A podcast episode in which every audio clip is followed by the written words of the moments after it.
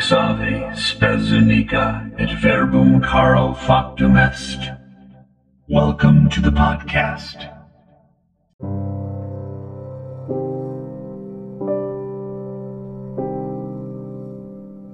Where did our Lord go after he died? He descended into hell. He descended there in the fullness of his divinity, for he remained his divine self in his soul and in his body. Yes, his soul, which was descending into hell, and his body, which was in the sepulchre. His descent into hell is not the hell of the sepulchre, nor is it the hell of the damned, nor is it purgatory. It is the abode in which the souls of the just went before the coming of Christ Himself. He went there to the bosom of Abraham, where expecting him were those who were just. He descended. The Lord is always coming down to us, for we are not God but we are looking for Him.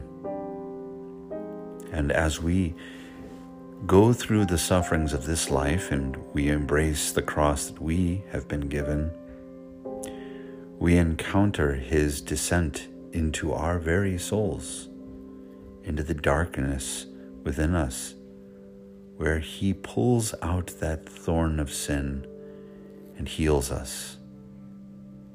For He will not leave us here in the hell of our own suffering.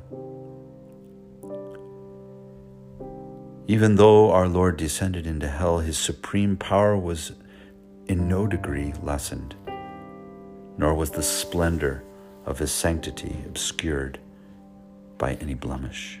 So says the Council of Trent.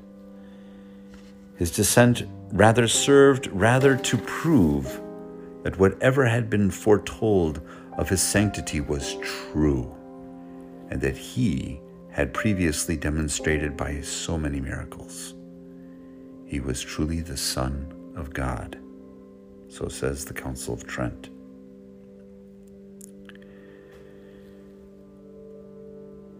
He descended into hell to liberate the just. He says to them, This day thou shalt be with me in paradise and he guides and he leads the just over the waters, and some to purgatory, others directly into the presence of the Blessed Trinity, their just reward.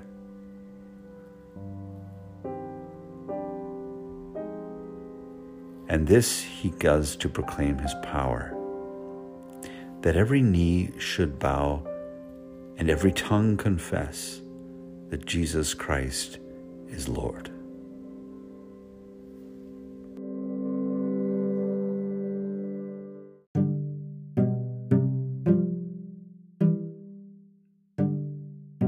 Do you want to pray the Our Father like you've never prayed it before?